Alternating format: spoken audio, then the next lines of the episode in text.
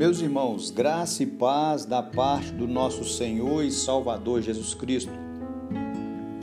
Passando para deixar o bom conselho de hoje, o mesmo tem como base o Salmo 93, o versículo 5, que diz assim: Fidelíssimos são os teus testemunhos, a tua casa convém a santidade, Senhor, para todo sempre. Nós temos conversado à luz do Salmo 93 na perspectiva de que Deus rege a nossa história. E hoje eu quero olhar para o verso 5 e levar você, meu irmão, minha irmã, a pensar que Deus sempre cumpre as suas promessas.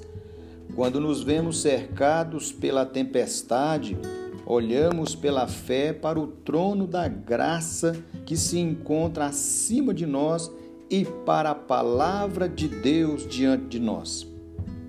A verdade sobre o que está acontecendo neste mundo não se encontra nos jornais, mas sim nas Escrituras Sagradas.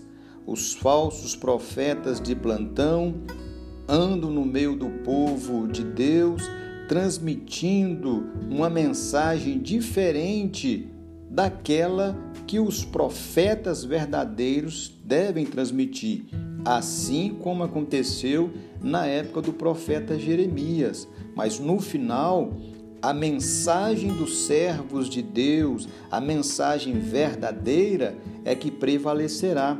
Tanto é que aqui no verso 5 o salmista diz: Fidelíssimos são os teus testemunhos. Deus sempre cumpre o que ele promete. Deus sempre cumpre a sua palavra. E quando olhamos aqui para o verso de número 5, isso acalenta o nosso coração isso nos dá fé, nos dá força, ânimo, disposição para continuarmos a jornada quando nós somos informados que Deus é fiel.